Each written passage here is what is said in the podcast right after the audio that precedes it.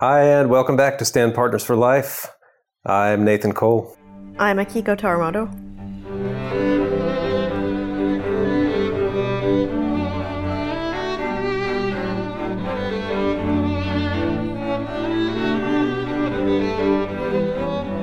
And we are thrilled to be here with our great friend, someone we've been trying to get on this podcast, uh, actually, ever since we started the show. Good friend Johnny Lee, violinist with us in the LA Phil, frequent hanger outer here at the Cole Tarumoto residence. So you've gotten a heavy dose of the kids tonight. You got to experience dinner, TV watching time, bedtime. You missed violin practice time though. Lucky you. I have my wine, so it's fine.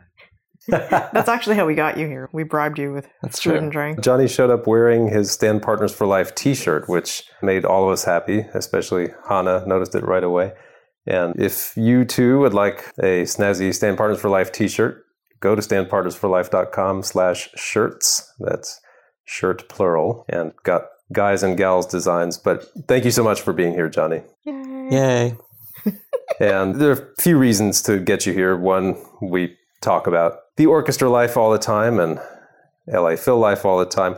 But in addition to that, you and Akiko have some real similarities, I guess, besides the fact that Akiko's fourth chair, first violin, Johnny, fourth chair, second violin. He's my mirror. That's right. and we do, since first and seconds, mostly sit across the stage from each other here in LA. Not Akiko's favorite setup at the moment, but yeah, I think you- you every, guys- everybody's tired of hearing my opinion on where the violin should sit. So But you do get to mirror each other across the stage quite often. The bigger similarity is that you both went to the same school for undergrad. You actually overlapped. we went to and school in Boston. Cambridge.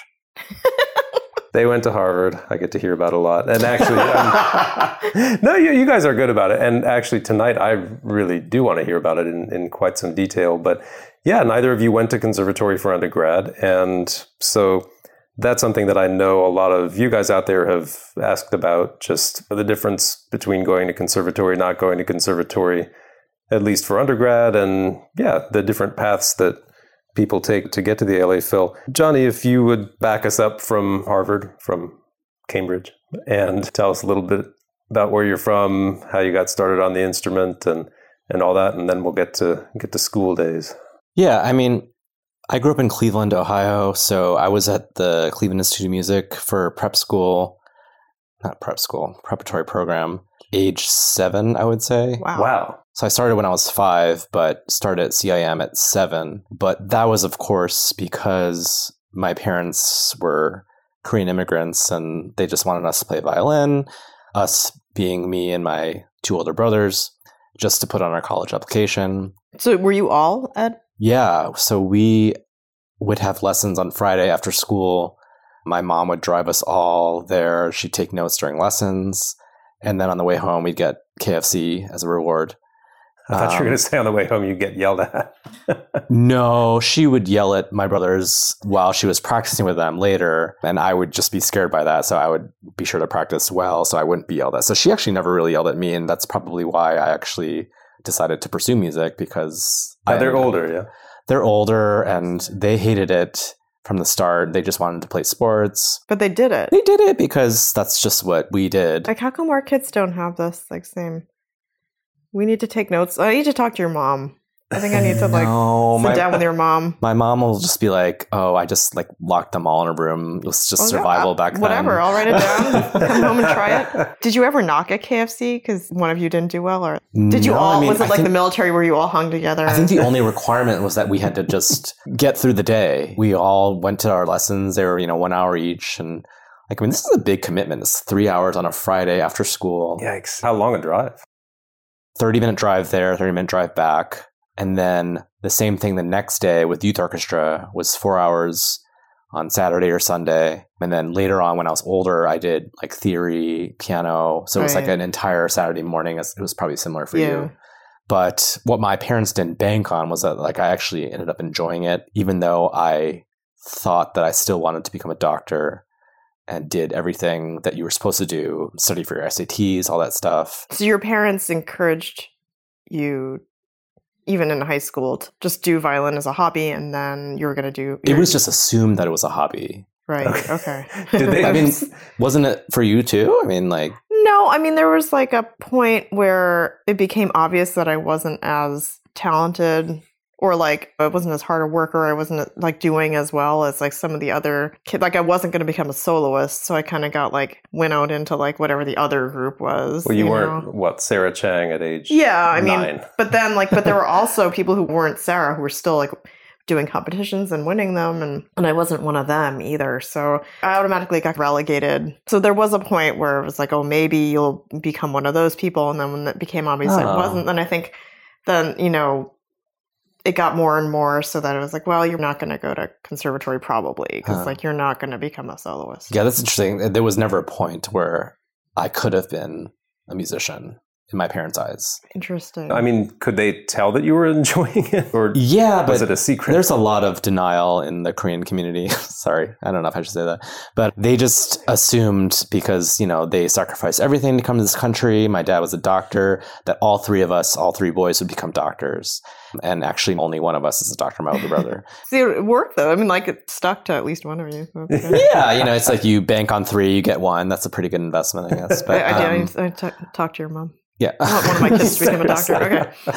Now, Yeah. I'm just curious at, at that age, or at any point actually, before you went away to school. I mean, these teachers that you had at the CIM prep program. I mean, were they the same big time teachers? Let's say that that taught at the conservatory. Yeah, and actually later on when I was finally deciding to do music, I got in contact with both of them and my childhood teacher, Carol Ruzica, she was ecstatic and she was like, I knew from a really early age that you would do well no matter what because I knew that you really enjoyed it and you know, you had a gift for it or whatever. That's so nice. But then I also contacted my other teacher, and she was like, she took the safer route. With Linda Cerrone, David Cerrone's wife, I just totally understand her point of view too. She was very cautious because she knew from where my parents were coming, and you know, she just didn't want to overly encourage me too much in case it didn't work out.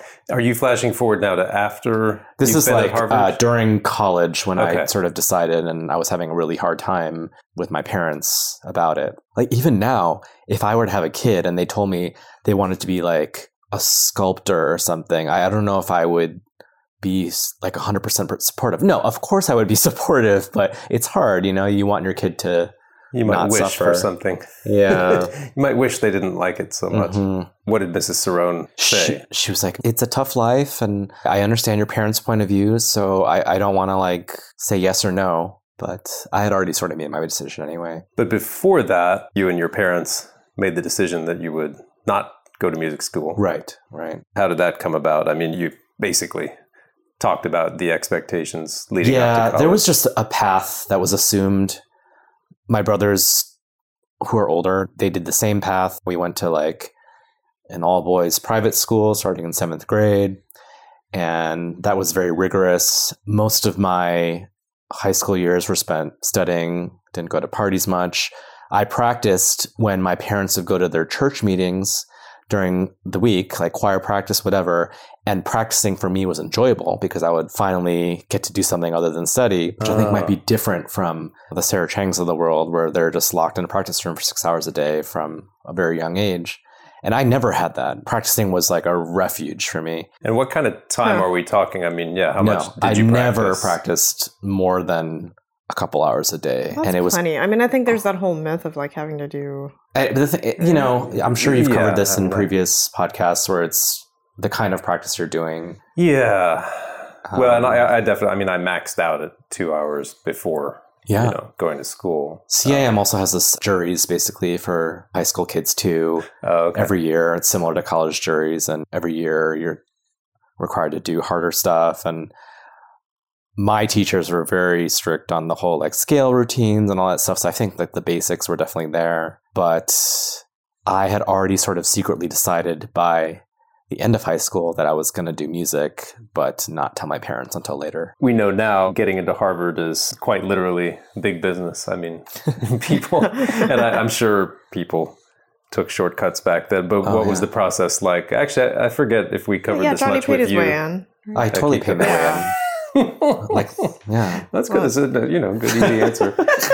but for both you guys, I mean, the sort of process of applying and getting into Harvard, what was that like back then? It was Way literally easier what, than it is. applying. Way easier than I, it is I- now. I feel like Yeah. it, it was way easier back then. And I think, I'm sure it was. I mean, yeah. obviously we didn't pay our way in, but there was still connections. And so this private all boys school, our high school guidance counselor was a Harvard graduate.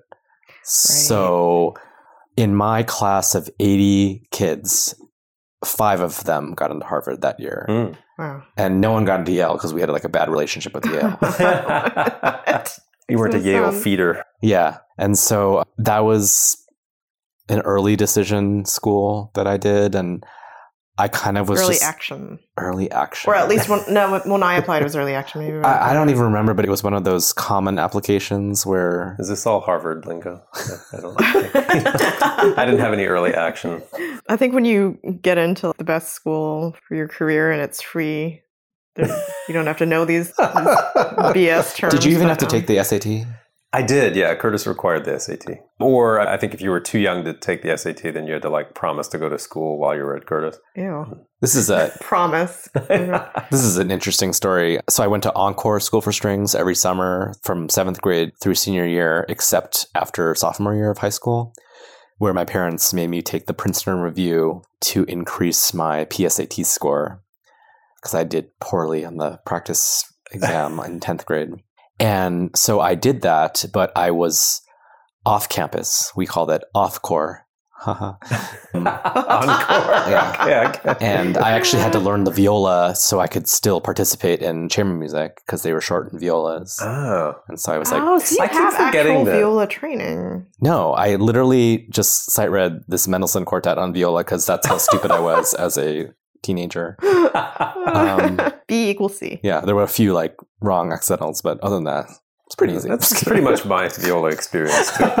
I did the whole third position and first position. Hey, this correct- summer we're gonna have to press you into service as a violist. Brahms sextet. It totally worked. The Princeton Review increased my score by 300 points. Do you Wow. actually work for the Princeton Review? Tommy? This They is not pay an, you to come this is in not and an ad fucking- for the Princeton Review. um, to learn more about the Princeton Review, go to stanford- Is the Princeton Review stanfordforlife.com even- slash. Is it even like a company anymore? Like, is this aging us? It's true. It's, uh, it's probably like, like I, well, they still they have Kaplan and stuff, right? Oh, I oh don't my know. god, are we I- saying I'm like pretty- they have like fax machines and stuff? No, I'm pretty sure I see. You know, in the yellow pages, Cellular I think telephone. they have Kaplan ads. VCR. PC. You know, around this Data. time, we should say too, Johnny's when you and I met. hmm Now that would have been 1994.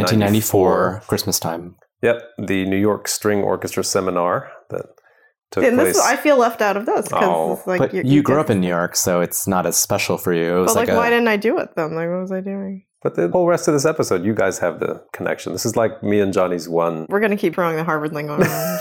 Elliott House because we Elliott. actually live in the same dorm. And at Andrew, Harvard, too. So we, oh right, so Oh, we there's can we have a- all kinds of inside stuff. We're gonna That's Sure. right, clarinetist. now start in talking the about orchestra. JCRs and four Harvard graduates in the LFL, which is crazy. I think that's the highest percentage probably. That's That- just my guess. That might be. Well, Mm. you're keeping your promise already. You're throwing the Harvard thing in there. I'm gonna come up with more acronyms. I, I just I wanted 30 seconds to mention the string seminar Yeah, thing yeah, because uh, sorry. Johnny and I were Sorry. actually Back- back not to- only met but we were roommates. roommates. Yeah. Um, so Aw. age 16, I had never been to New York before, and what we were four to a, I guess they were suites, weren't they? At Yeah. that, what was the name of the hotel in the Wellington. the Wellington Hotel near Carnegie Hall? And Um, yeah, Seventh Avenue. It was think walking 7th distance. And, yeah, to Carnegie. 55th, I think. Yeah, so four of us in a suite. I'd never been to New York. I wasn't used to staying up past 10 p.m., I don't think. And well, I think activities there ended maybe at 10 p.m. And then you'd take the bus back to the hotel. And so, you know, I'd be kind of falling asleep on the bus ride back to the hotel, and everybody else was like gearing up to go out, Go out. you know. Yeah, I mean, Not you know, me. Didn't you have a curfew? I was 15. I don't think there was an official, Oh come on, for like high school kids. but who'd have been checking? I mean, I mean, Well, some of them were in college. Right, but I mean, like, so, like, I went to Aspen, but like, you know, somebody came around at curfew time, made sure you were in your room. I mean, people snuck out after that, but somebody still made the effort to come around. I don't remember any of that. That's I just crazy. yeah. I but you got never less- went out. Oh no. I mean, I was trying desperately to sleep and, you know, I'd get woken up by partying or yelling, not partying from Wait, so From the you, two of Johnny, I you don't- were just like really good. You just like go home, go to sleep. That's what I remember. Yeah, I, I honestly don't remember much about it, about at least the social aspect of it. But I do remember that Nathan was very different back then. Like how? Describe him. The listeners are eager to. Well, let's just say this. So I was roommates with Nathan in 1994, and I didn't see him until 2005 when I spent a summer in Chicago. And when I saw him, he was talking about wine and the various qualities of the wine. And Did you see his Yeah. collection of wine glasses? Do you remember that? I don't remember that. He had this huge collection of very expensive wine glasses. Maybe he was talking about that. And they were like his kids. Like they had to be washed in a very specific way. The very specific soap that was so like do not our really kids, soap. by the way. Yeah. No, but he was not like that Our in kids cost 1994. He was just kind of sorry. He was kind of nerdy and like I I mean, don't think You it's were hard from for anybody to Kentucky and- believe. so what year was this? 1994. So 94. we were. so I met you in 97. Yeah. So it was basic, probably. I was basically a the sophomore. You're same. probably a junior in high school. Probably similar. Yeah. So yeah. So I guess what we have in common is that after meeting me, neither of you guys had any desire to stay in touch with me until you know a decade later, which is until you changed completely into a different person. that, that's good. That's the way it works. I think it's just the hair. He got a better haircut. So I have a interesting story about. It's not interesting. It's just this is the story about how I met Akiko for the first time. Oh, Dear. I don't, actually, I don't remember meeting you at Harvard. I just remember like seeing you perform. What was I playing? You were playing Mendelssohn Octet at Hmm. With Arts Joe. First. right? Yes, but you were playing first violin. I What? remember this. I know it's embarrassing. Uh, At Arts first. No. and come Joe was on. sitting there the whole time, please. waiting to It's Jolyn.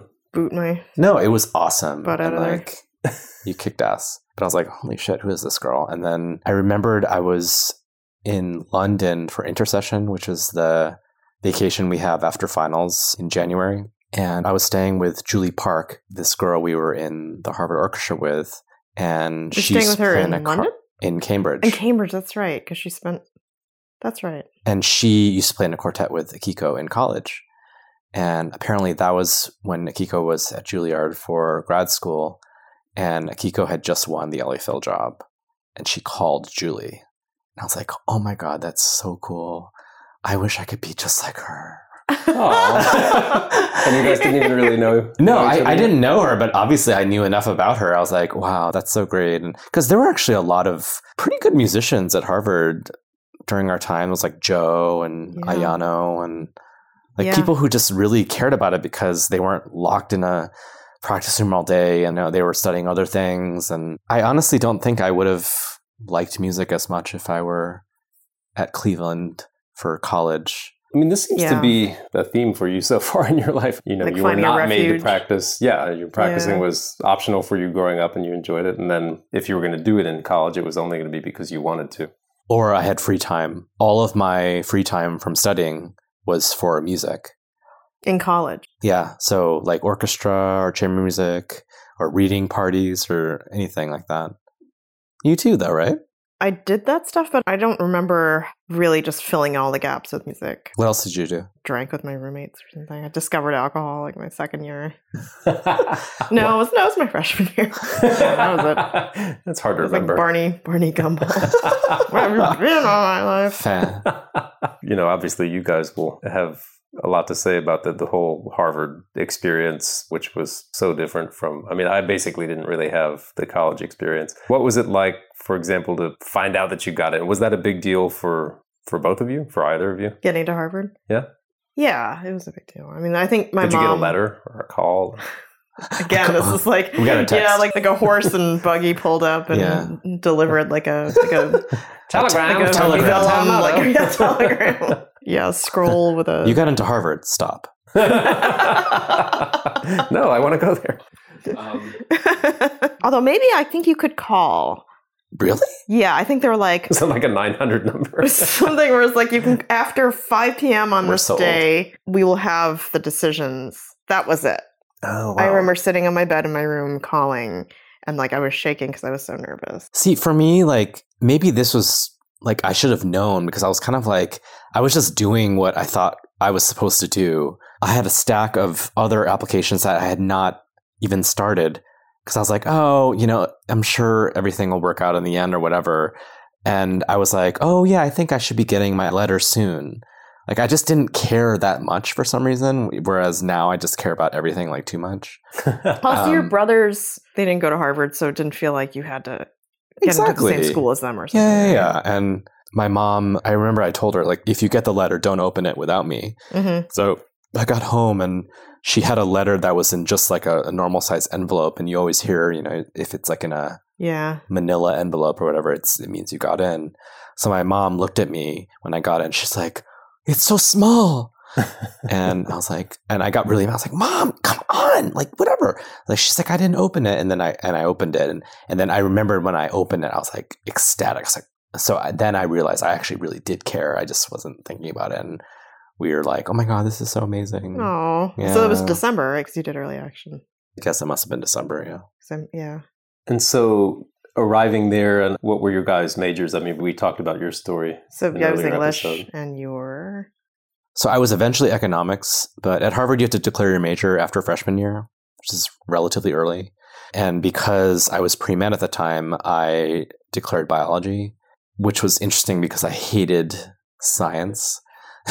But you took Chem 10. okay, here's another thing. So sorry, I have to amend my story from before where another summer I had to take off from Encore was in 96 where I had to go to Northwestern for the college preparatory program which my brothers had also done where you take a course at Northwestern for college credit. It actually counts Wow. for college credit and they took chemistry so I took chemistry there as well. And at Northwestern the sciences are really difficult and so it was actually really hard. And so but the, probably the point is that you're not going to really be able to keep up, but that you're going to be prepared for. exactly. Yeah. And so I thought I was like, oh, I could I could do Chem 10 at Harvard. It's no problem.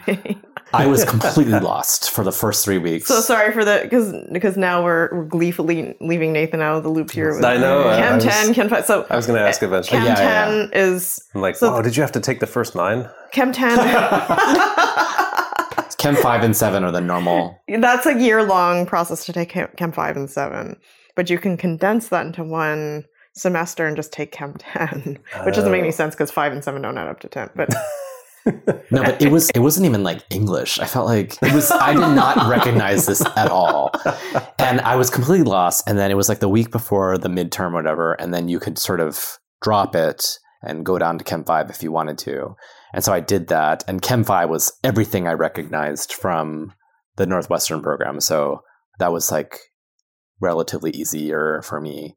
And then I took like a biology class and all these things. I was also just so sorry. I should probably tell you that the first week of Harvard, when my parents dropped me off, I told them that I was probably going to pursue music despite being at Harvard, and they got really upset at me. Oh, the first week. Yeah.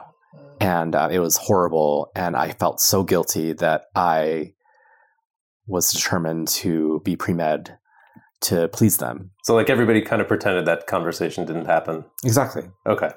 It was so traumatizing that I studied so hard my freshman year. that's right. You got, I you got a lost. prize. Yeah, I lost weight. I got some dean's award. I don't even know what it was, but I, I was miserable. I didn't party. I didn't do anything. Oh, I think I got straight A's too. Like, Yeah, it was like that's why really, you got the yeah, prize, the right? prize. I got some prize. And then after my last final exam, I still have the picture somewhere in my house where I looked like emaciated. And then my friend from high school came, and we got Oh, so that, that's. he got me drunk for the first time, and it was the it was That so was fun. the year that I would have known you. Yes, that was the Yeah. year we overlapped. That's why we like never Mhm. hung out because I was busy drinking with my roommates and you Mm-hmm. Exactly. were busy getting straight A's. yeah, but it's like what a waste. It's like a waste of a year. I was just But I, I trying hear to this and I please. think that I should have done- been more like that. That's Why? like amazing. no. 'Cause You I don't know were, what that's like, but it must be an amazing feeling to get all like straight A's at Harvard. you like, were that's having awesome. like the college experience, which I yeah, well, granted I had the following three years, but Yeah. it's four. e, I mean, you know, at some point you'll have that experience. I mean, maybe it sounds trite to say you needed that or something to remember, because eventually you decided violin was going to be it again. Yeah, and I think a lot of kids, their first year at college is kind of an overlap of high school. So I was just sort of doing the same things and not doing the same things. But then when I had my first drink, that's when things went downhill. Just kidding. No, but that's what college is for. Were you still practicing that first? I wasn't practicing on my own, but I was doing everything music related. I still remember my first chamber group at Harvard was the Dvorak Piano Quintet. Oh, which we have And played. That was the first time which Nathan and I played this year, this past year.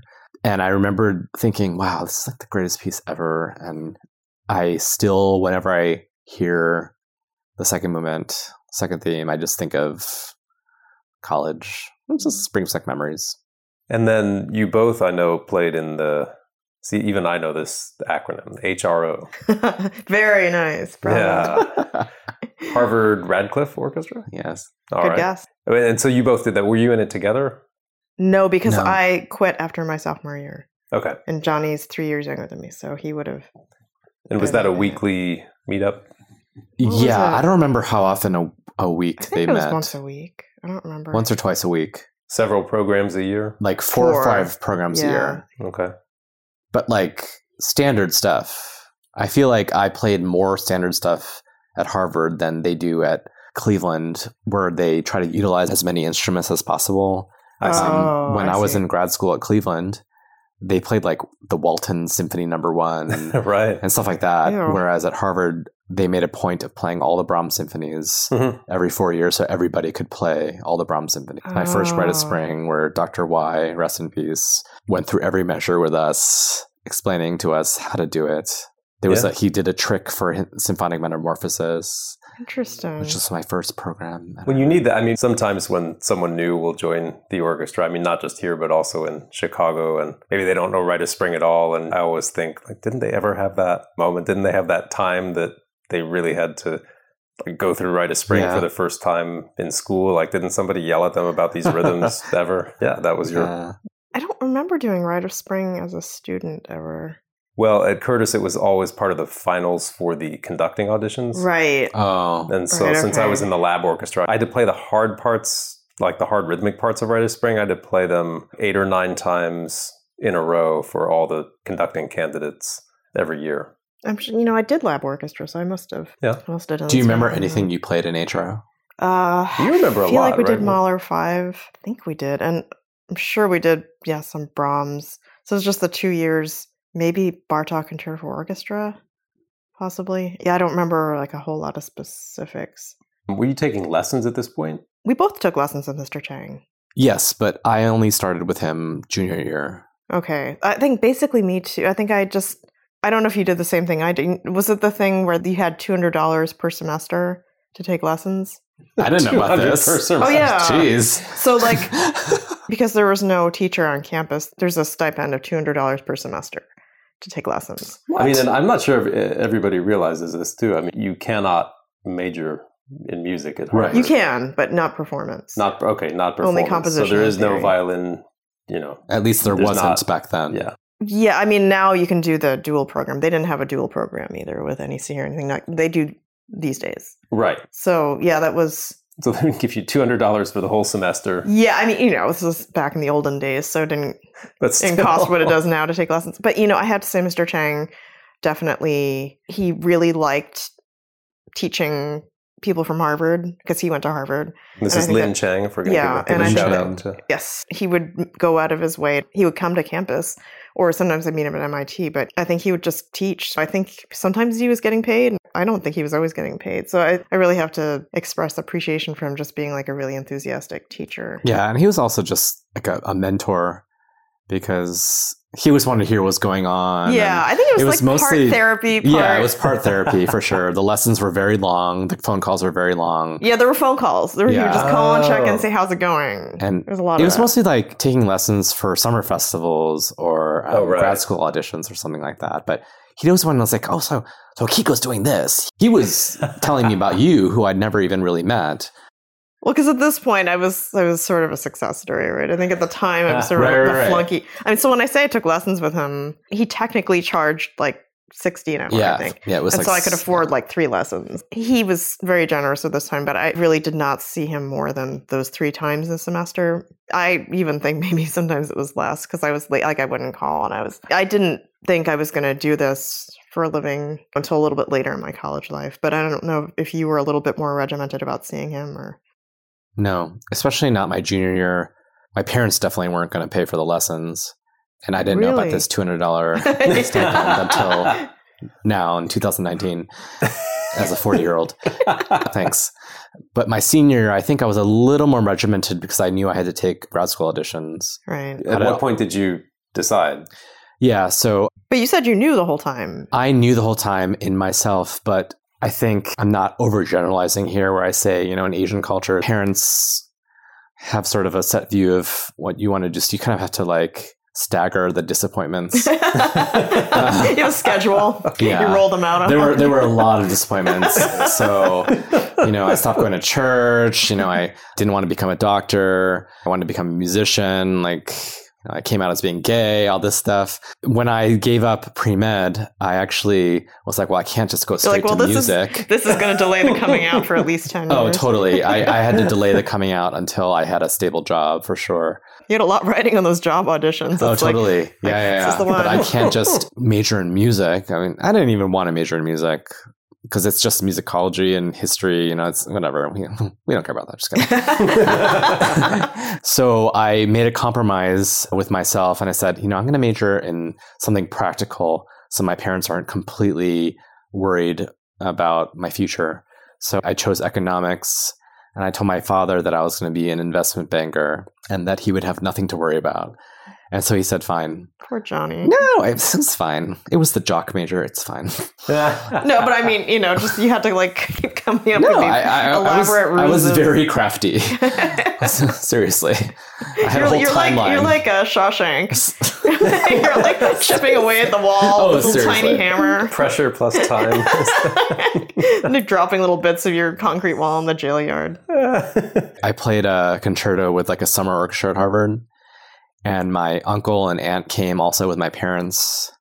And my uncle told me afterwards, he's like, and it went well. And he's, he said, Yeah, you're not good enough to be a musician. I'm sure that they all discussed it beforehand. And Right. You like, know. he should discourage you. yeah, Wait, was he like a artist manager? or what?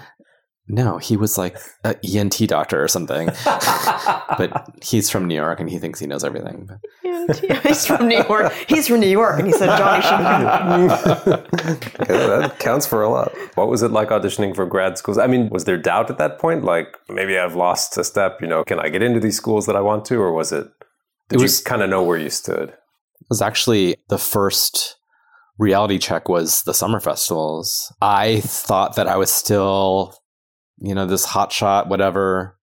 I can do anything This is you mean was summer while you were at Harvard. while I was in school. Yeah. Right, So after your freshman year though you worked for the Japanese chemistry guy. Yes, I did. So that was when I was still pre med. So I worked Okay. at the med school as a lab assistant. And then the following year, when I had declared economics as my major, I worked at Fidelity Investments. Ah, that's right. all I remember about that summer was that on the way there on the bus in Cambridge, I would listen to like chamber music on Oh. my iPod or whatever the my Discman, Oh, whatever it was back then, and it was like the answer was right there. It's like a romantic comedy. It was right there in front of me the whole time. That's Um, really sweet. I mean, you really, it's like deeply ingrained. But yeah, so junior year, I was like, okay, I'm going to audition for these music festivals. I'm going to make tapes on my mini disc player and all this stuff. But it was kind of a rude awakening because maybe two years means a lot because I went to an audition for Tanglewood and one of the judges, who shall re- remain nameless, I, I know who uh, it is. yeah, just gave me some advice and it wasn't, it hurt my feelings. Let's just say that. You're like so Um, vague. Yeah, I don't know. I think I was overly confident in the beginning, and I realized I had a lot of work to do. Without saying a name, what was the advice? I mean, to be fair, the audition list was very difficult. It was like Opus 130 and like Bartok 5 and all this stuff. And I had prepared all of them myself. I, I don't think I had met Lin Cheng at the time yet. I was like, how hard can this be? You know, just play these small excerpts. Remember those days? Yeah. And he stopped me in the hallway after my audition when I was on the way to the bathroom. And I thought, And you He was felt like on- it went well. Yeah, I thought it went well. And I thought that he was going to say, Oh, it went well. like, here's a nice man who's going And to tell he me it went basically well. was like, You know, you played the second half of the phrase twice the speed as the first half of the phrase in the Beethoven, right? I said, Oh, I didn't realize. He goes, I take it rhythm isn't your strongest quality. And I was like, Oh, okay. And so I got on the number one bus back to Harvard and I was like, What have I done? I think the summer festival thing, though, is you know, while I was at Curtis, because I had gone to Sarasota the summer before I went to Curtis, and so a couple years, uh, yeah, similar situation was like my second or third year in school, and I thought, well, I don't have anything else going on this summer. Um, maybe I'll try and go back to Sarasota because that was kind of fun. I made a tape and didn't get in. And um, "Oh, what year was that? Was... That would have been like '98. Didn't So they I- I- know that you got Oh, but in you, before? But you ended up going to Marlboro. No, not that year. I didn't go till 99. I went in 96, which was the summer before I went to Curtis. And so then two years later, I tried to go back, you know, after two years in Curtis and I didn't get in. And I never got into Ravinia, never got into the Staines Institute at Ravinia. So yeah, I think the summer festival thing. I think I Can think be I a applied cruel- one summer to be in like the Disney orchestra or something, and I didn't get in. What's the It's coming distance? back to me now. There's like an, that, that sounds more humiliating, but I'm sure it was like basically the same people auditioning for all this stuff. So it was probably the same level of competition. coming back to me now. I, I actually I feel like if I see Raman ever again, I'm going to ask him because I think we both got rejected. I still have the acceptance letter from Taos. That's my senior. of You still Harvard. have it? Because I Yeah. remembered being so excited when I got in because I was so like dejected from all my rejections for summer festivals. And we are all Actually, that was a similar Oh, Taos thing for me because alums. I got into Taos. I hadn't gotten into these other places, and, and that's where Akiko and I met. That's right. and then So- promptly lost touch. We, but we can thank Sarasota's rejection for at least letting us meet for the first time. Yes. And I got into Tanglewood that year and then I turned them down. Then I got into some hot water for that. But that's a different Ah, oh, maybe that's why I didn't get in. Lin Chang said to me, "None of my students ever get rejected from Tanglewood." I That's a very helpful helpful Yeah. thing to was say. like, "No, Oh, thanks." It's like, well, I'm glad I could be first.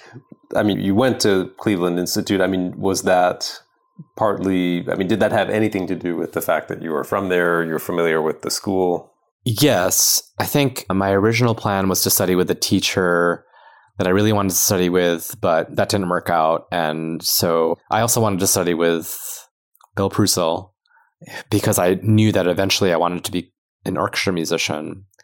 And You did back then. I wanted to study excerpts because I wanted to win an orchestral audition. Cleveland was great. The atmosphere there at the time was the level was very high, and it's a smaller school than Juilliard. And I feel like the students were very supportive of each other. And a lot of students won jobs, a lot of students started quartets, and I'm still close to them to this day.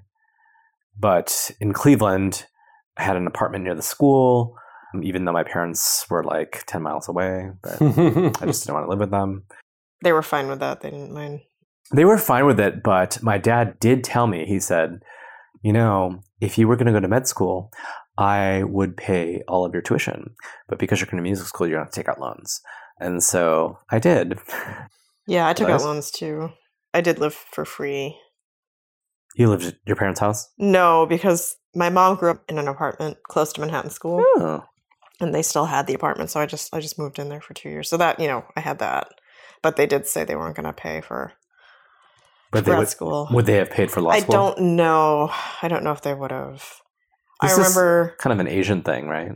yeah, the like the carrot on Like- the stick the bribing Yeah, like paying for you until you get a job type thing. i don't think they would have paid for law school though honestly so i do remember when i was in the finals for the st louis audition or maybe it was after i didn't get it my mom said your dad was so excited that you might get that job that he said he'd buy you a saturn if you won Does anybody even know what a Saturn is? it's awful. Yeah, I, think I think she told me after the fact. And I think it was actually after, I, maybe it was even after I won my LAFL job. So I was like, well, where's my car? Like, now that I've actually won, yeah, one. I, I, I won a job. Can I have that car? Like, no, offer expired. Well, when did you uh, start taking auditions, Johnny? Second year master's. Okay. And I think my first year master's, I was like gigging around Ohio with little community orchestras. And then I really started sort of gung ho. And interestingly, St. Louis was my first audition. And there were a lot of kids in my class that were taking the same audition. And with St. Louis at the time, they had three rounds of prelims on three different Mondays. And so I was in the second round of Mondays. And a, a bunch of my friends went in the first round. And at the time, I had won a few regional auditions. And so I was like, "Oh, I'll be so fine. you had taken orchestra auditions already. Well, it was like concertmaster for like the Canton Symphony, But you it- know, or something but like that. that's still- I it mean, was like, still an you- audition, you know. Mhm. So I was like, oh, I'll be fine. And my friends who had taken it, you know, they had advanced, and so I was like, oh, it'll be fine. So I got there. This is my first real orchestra audition behind a screen, which is a completely different experience. I remembered my last excerpt was the Nutcracker, which Yeah. St. Louis kind of almost exclusively asks for, which is great because it's a great excerpt to ask for. I remember preparing Nutcracker Yeah. for St. Louis. I remembered the end of the overture. It was so high and I was so nervous. My forearm just started cramping up and I just started getting slower and slower. I was like, You- and then after it was you're like over, running the, out of battery. you know, the committee was like, okay, thanks. And, and still I thought I did well. Like, you know, the denial was amazing. Wish we had and some then- of that back. A few other classmates who were there at the same audition, they passed and I did not. And I was like, I was devastated. It's my first audition. And I remembered my mom picked me up from Hopkins Airport in Cleveland and we were just s- driving in silence. And then she finally said, maybe you should have gone to med school.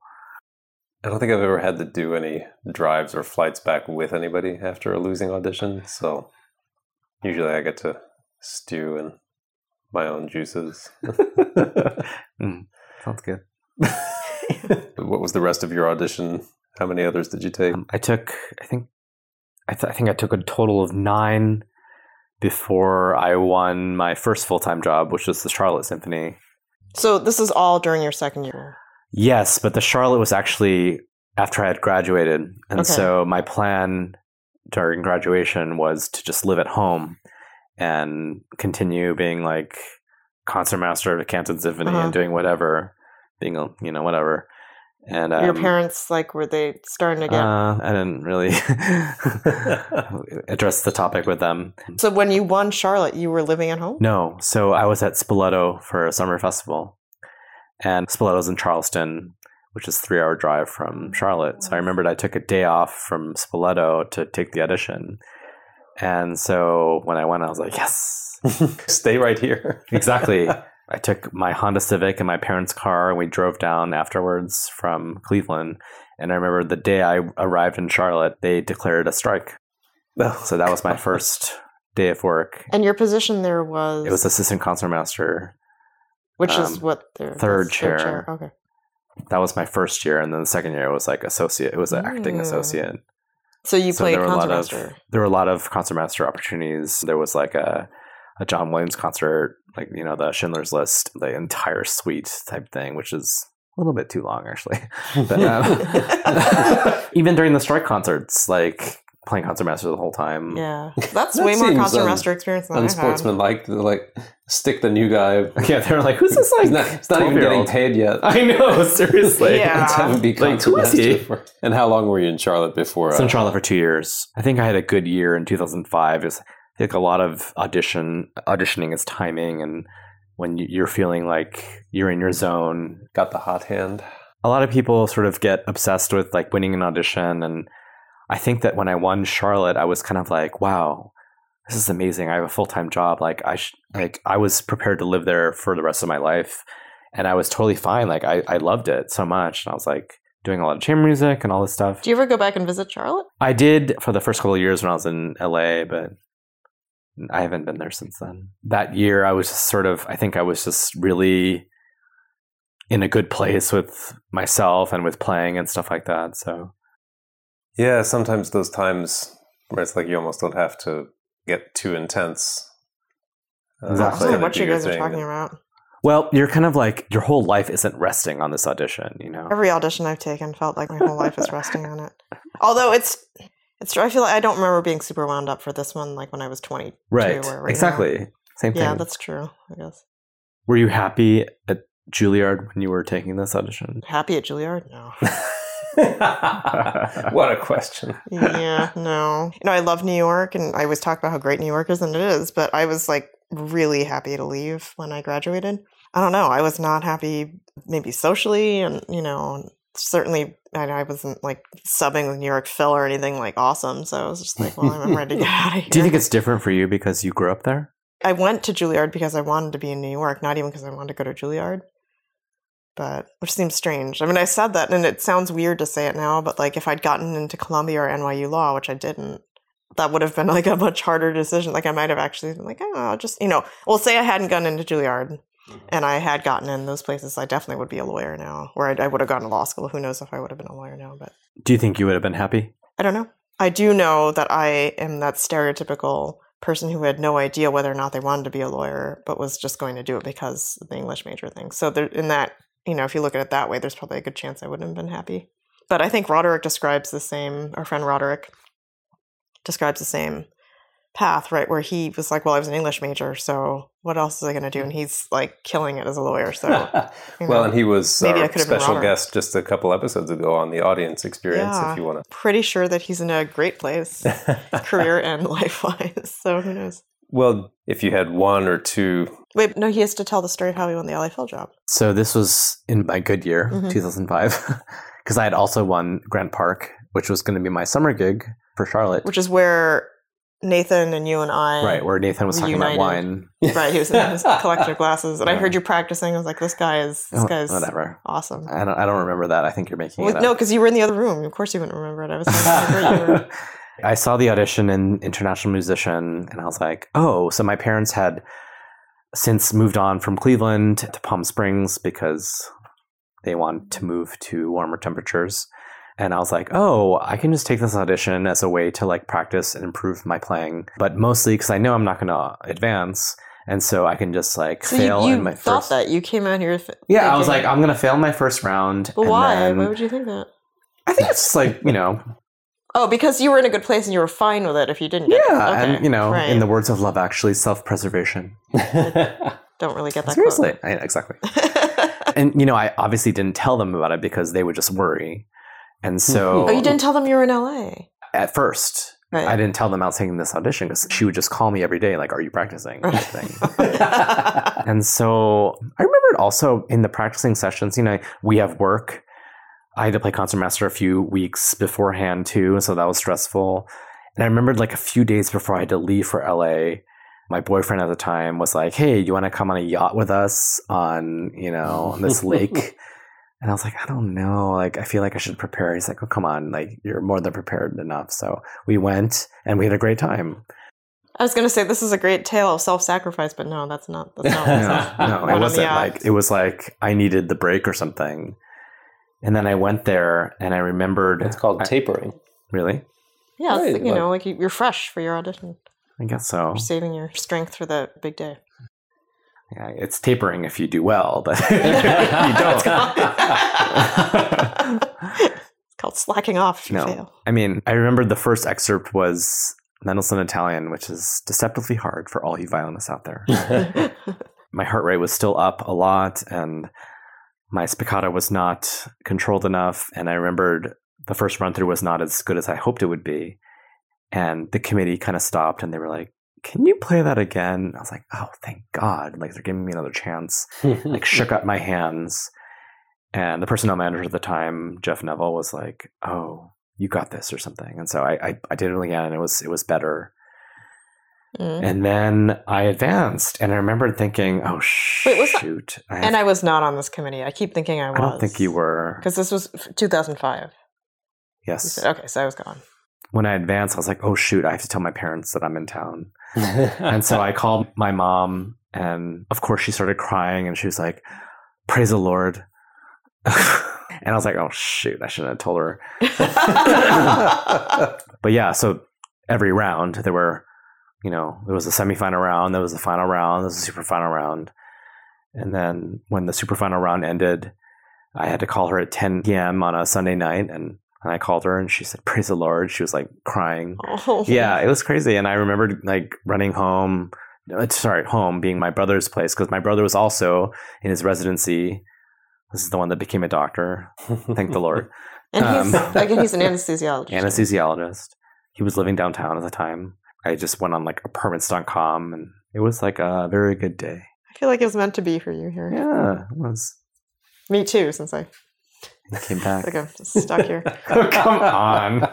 well, I, I stuck you here for the second time. Exactly. Oh, that's sweet.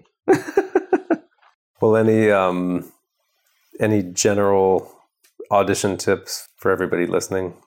Besides being happy with yourself, being at peace with yourself. Well, what do you- that's that's something you can't really plan for, unfortunately. But for general audition tips that worked for me, this is a long time ago. Akiko, help me out here. I can't give you your audition tips. I don't know what your tips are. Well, what were your audition tips? Well, I mean, Oh, you're asking me. yeah, yeah, I mean, you know, but Well, the- I mean, like, Okay. okay. Things that made I'm, the I'm a difference for very you. anal retentive person. I love doing really stupid things like making a binder full of your excerpts. that's and as we always say, that's like the essential. it's like the first thing I do. I go to like Kinko's or whatever it's called now, and you know, put the spiral on it, and I get a bottle of whiteout, and I white out I thought you were whatever. gonna see a bottle of wine. that too. bottle of wine. Yeah, and I just I love like okay, I know there are some people that say that, you know, you should have everything for memory and all this stuff, you know it better. I played my concerto with the music even because I didn't want to risk Why? that why one risk it? mistake Yeah. one memory slip that will be the deciding factor. And so I had that also in there. I, I, I would practice my concerto even with metronome. Metronome is the key. I would be in the shower and I would test myself like 88, La Mer, 132, That's Schumann amazing. No, Scherzo. these are great Seriously. tips. That's like an No, amazing. Like you should be able to do that. Like just, just, in your internalize the head. tempo. Yeah, you have to. I mean, that's something I never did, and that's why it would get away from me, especially before I really figured out how to record myself and, and use my ear better. But my first several auditions, you know, I would get to a certain point, and then you know, I think I would just like I didn't have those things, you know, really set in stone. So that's Yeah. a really really good tip. To now, is this all because that guy said that rhythm wasn't your strong suit, and so you decided Maybe. to get in the Maybe you have to shower? thank and- him. It's like for- I hate him so much, but maybe that's what pushed me over the edge. but also sound. I think that you know, rhythm is obviously one of the most important things, but sound, you know, at the end of the day, like who wants to hear you if you don't have a good sound? I think Yeah. that in Yeah. an audition setting, you should probably try to play everything with a really beautiful sound. it's worth repeating. I mean, how many Yeah. even in the finals, you know, in the auditions that we've heard here in LA, that's usually what it comes down to. yeah. It's not only violinists listening to the auditions. I mean, it's people from all instrument groups, and their comments are like, uh, you know, I liked listening to this person. I just didn't enjoy listening to that person. And yeah. you know, I can tell what Just a they're gut responding feeling. to is yeah, who presses, who scratches. Sorry to hijack your tip. These are No, great tips, that's- Johnny. These are- yeah. That was, I mean, I haven't even really thought of these in so long. I think you know traditionally this being um, stand partners for life, we should close with um, stand partner beefs, stand partner etiquette, different things that either you try to do or not do as a stand partner, Mhm. and that you look for. Yes. I know that in your you're stand very partner. into the fact that your stand partner smells really nice. Um, I have to first say that I love my stand partner, which is something I know most people can't say. Now, because Um, you you have a fixed chair, and so that Yes. you have a, a generally a fixed stand partner unless someone's out. Yeah, and you know, fixed isn't always fixed because most of the time somebody's out, and so we have to move up or move down. We don't move down. Not move down, sorry. One of us has to move up, and so someone else has to move up, and so I actually get a wide variety of stand partners. But it's the life of the fourth chair. yeah, my third chair stand partner, she's amazing, but what I look for in another stand partner is, gosh, where do I even start? Someone who takes, No, this is like your takes your- the job seriously. I mean, You're that's Dr. the important Frankenstein. You're in the lab. You get to build your perfect stand Oh, partner. yeah. You know, what are the. thing. You get to carve up a What are bunch the of corpses parts? and stitch them together and reanimate them into your ideal stand partner. Are they talking all the time when the conductor's talking? Exactly. I mean, no, obviously not. Getting the ball rolling here. yeah, not talking, not making small talk, um, No sm- oh, not no small practicing talk. while the conductor's talking. Are they writing and fingerings? Or is that doesn't bother you? Hopefully, not writing and fingerings. And if they do, they write it respectfully. They write good ones, maybe. Well, I mean, we've all got. Not sure you'd agree with. Turn the page on time. are looking to and space. quickly. You know, kind of like slowly lift your what's- arm what's- lackadaisically and then turn the page. What's your biggest sand partner pet peeve? Too many. I And I don't There want are to get too many. specific in case somebody's I know. when they turn their chair.